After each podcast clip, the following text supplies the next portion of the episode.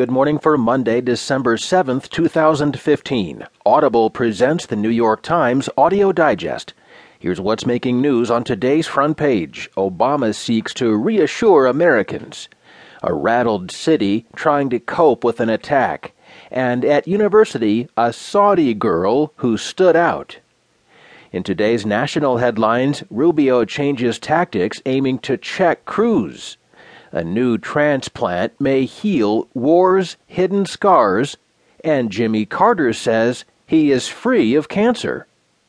In today's business headlines, doubt precedes VW's update on investigation.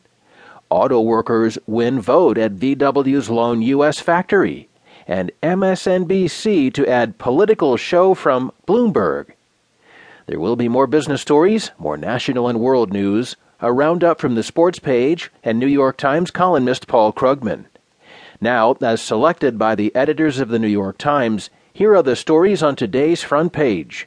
The top story Obama seeks to reassure Americans. Reported from Washington by Michael Shear and Gardiner Harris. President Obama sought on Sunday to calm a jittery American public after the terrorist attack last week in California delivering a primetime address designed to highlight the government's campaign against an evolving threat.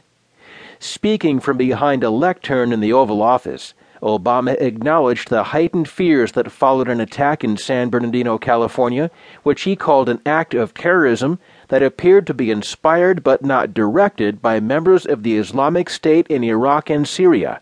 It is clear that the two of them had gone down the dark path of radicalization, Obama said, referring to Syed Rizwan Farook and his wife, Tashfeen Malik.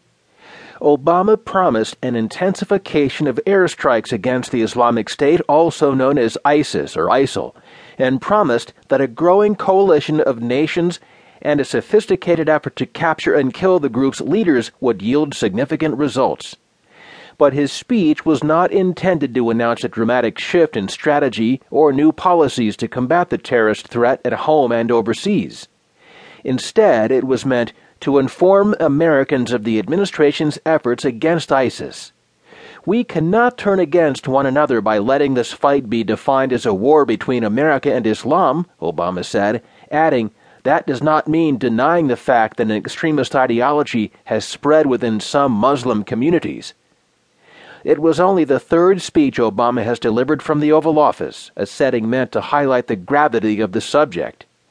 His demeanor was serious as he outlined a series of steps increased airstrikes in Iraq and Syria, American Special Operations Forces in the region, more intelligence sharing with allies to fight ISIS in Iraq and in Syria.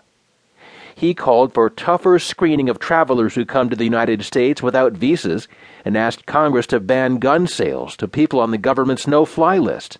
The rampage last week, which killed 14 people, was the first time that terrorists inspired by the Islamic State have successfully struck in the United States.